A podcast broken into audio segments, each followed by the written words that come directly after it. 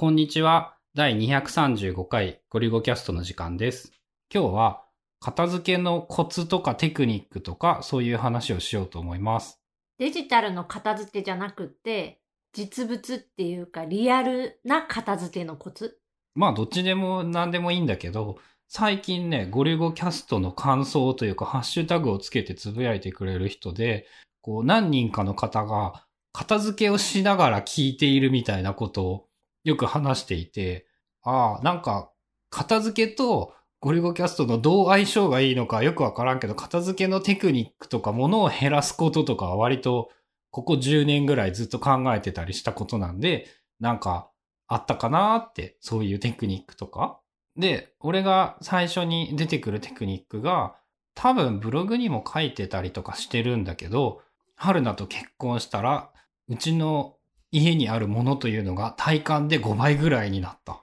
なんか靴とか、うちの下駄箱って一般的な家庭としてもありえないぐらいでかいサイズの下駄箱だと思っているんだけど、その下駄箱が全部埋まるぐらいの靴があったりして、俺、多いって言って10足ぐらい自分のものは、だと思うんだけど、春菜は何足あったんだろうね、やばいねっていうのを捨てさせるための工夫。基本的に春菜は捨てられない人だったので、まあ、物は多かったよね。結婚当初、4年前。靴ってさ、推定何足あったんだっけ ?40 ぐらい？うん、40ぐらいあった気がする。で、最初の結婚直後は、こう、あまり何も言わないようにというか、こう、遠回しに、ちょっと多いよね、ぐらいの言い方だったんだけど、思い立って俺が行動したのが、春菜の靴の写真を全部俺が撮って、エバーノートに保存して、エバーノートで春菜に共有して、お前の靴は今これだけあるんだぞって見せることだった。やっぱそうやって見ると、多いなっていうのが自分でも分かって、こう新しい靴が欲しいなってなっても、いや、いっぱいあるしなっていう歯止めがかかるようになったのと、まあそれでもやっぱり欲しい、新しいものは欲しい形が変わったりさ、季節が変わったりすると欲しくなってくるやん。で、それをどうやってこう許してもらおうか、買ってもいいよって言ってもらおうかって考えたときに、じゃあ、1個新しいの買ったら、2個捨てます。春菜から提案したんだったっけ？どっちだったか覚えてないんだけど、それは俺的にも大賛成で、もうそれだったらどんどん買えって俺は思うし、そう、買えば買うほどどんどんその総数は減っていく。1個買って2個減っていくから。でさ、減らしていってさ、そのうち勝手に捨てるようになったよね。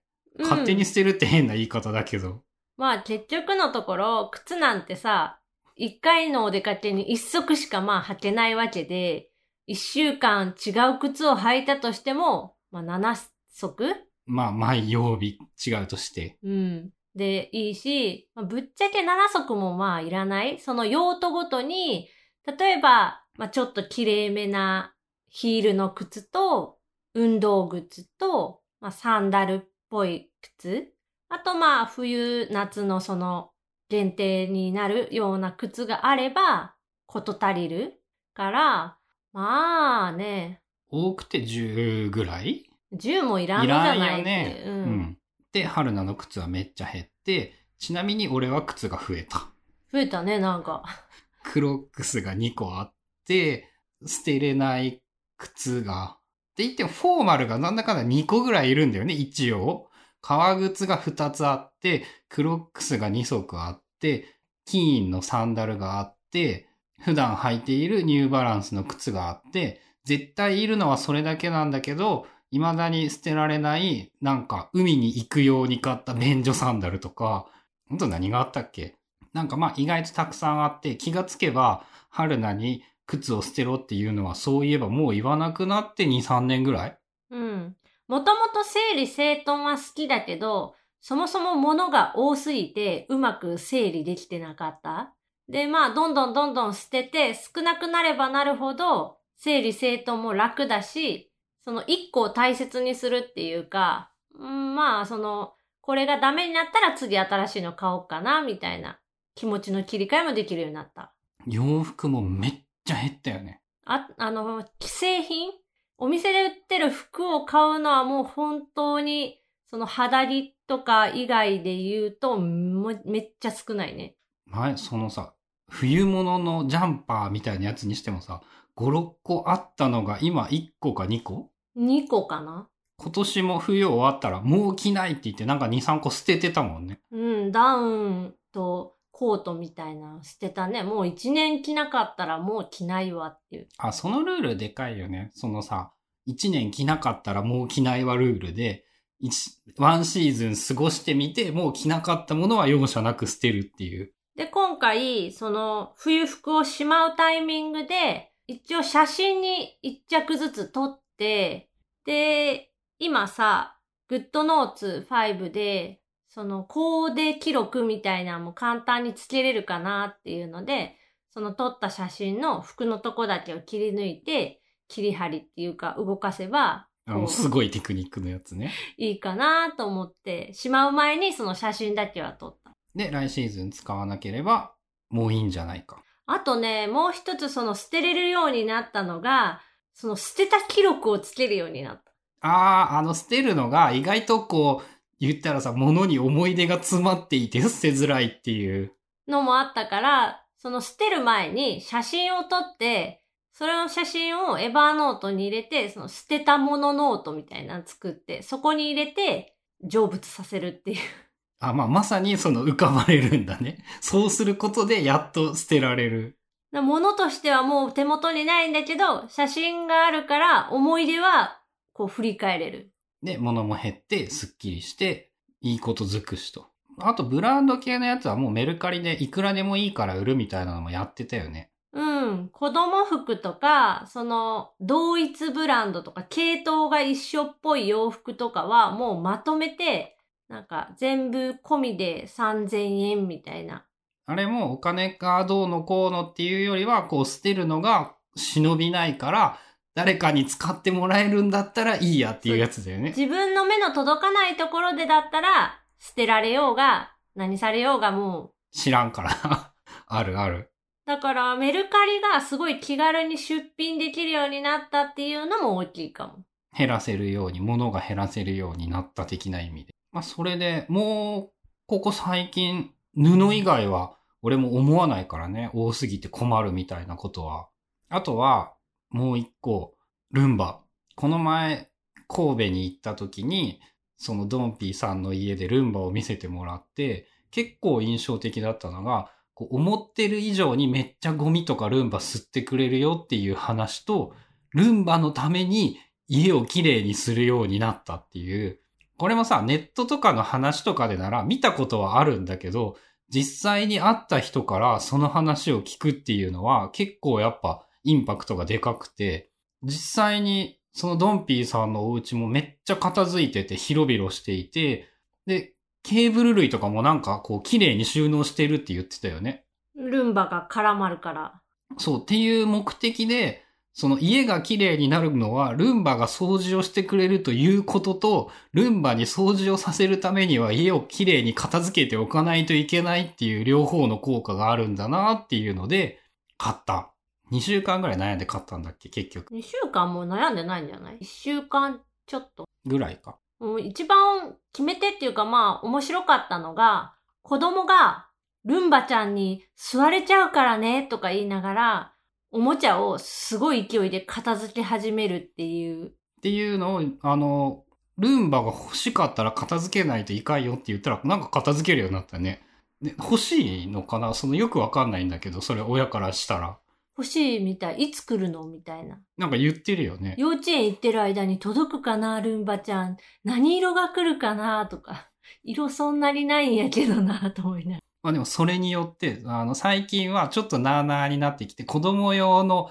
遊ぶエリアっていうプレイマットが敷かれているエリアは、こう、遠くへお出かけするときとかそういうときじゃなかったら、まあ出しっぱなしでもいいよみたいなことを言っていたんだけど、それを、ルンバちゃんは多分毎日お片付けしないと無理だと思うよっていうことを言うようになったら、寝る前に片付けるようになったね、全部。まあ、もともと寝る前には、その、理由がない限りは基本片付けるようにはして、リセットさせるようにはしてたから、まあ、あれだけど、いつもなんか渋々、手伝ってとか一緒にやろうとかって言われるのが、なんかキビキビ動いてお片付けしとったね。まあ子供がね、多分、ドンピさんちで一番ルンバ生で動いてるの見とったからね、こう楽しかったんやろね、あれ見とったら。他になんかあった？あとね、その整理整頓っていう意味では、なんかこの場所にこういうものをしまいたくって、それ用に仕切りっていうか、なんていうの、カゴとか箱みたいな、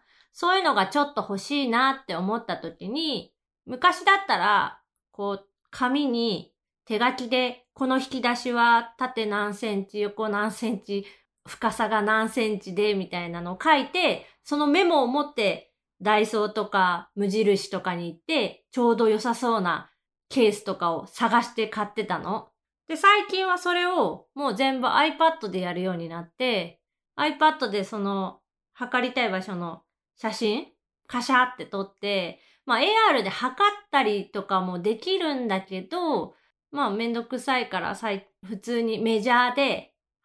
測って、その測った長さを写真のマークアップ機能で直接写真に書き込む。すごいね、そのさ、デジタル写真をめっちゃ上手に使うようになってきているね。うん。で、今、iCloud、フォトストリームっていうの、なんていうの？iCloud フォト？で同期がされてるから、iPad でその書いたやつとかも iPhone で、まあうん見れるから、買い物に行くときはまあ iPhone、大体持ってるし、その iPhone 見ながら買うっていう。それとかもアルバムにまとめてもいいのかもしれないよね。いろんな部屋の候補があるのであれば。まあ、部屋じゃなくて、もうちょっと小物なのか、全体的な。うん、流しの下、シンク下の収納とか、コンロの下とか、化粧品の引き出しの収納とか、あとはその押し入れのドア取っ払ってその引き出し化してとかもサイズを測ったりとか、まあ場所場所の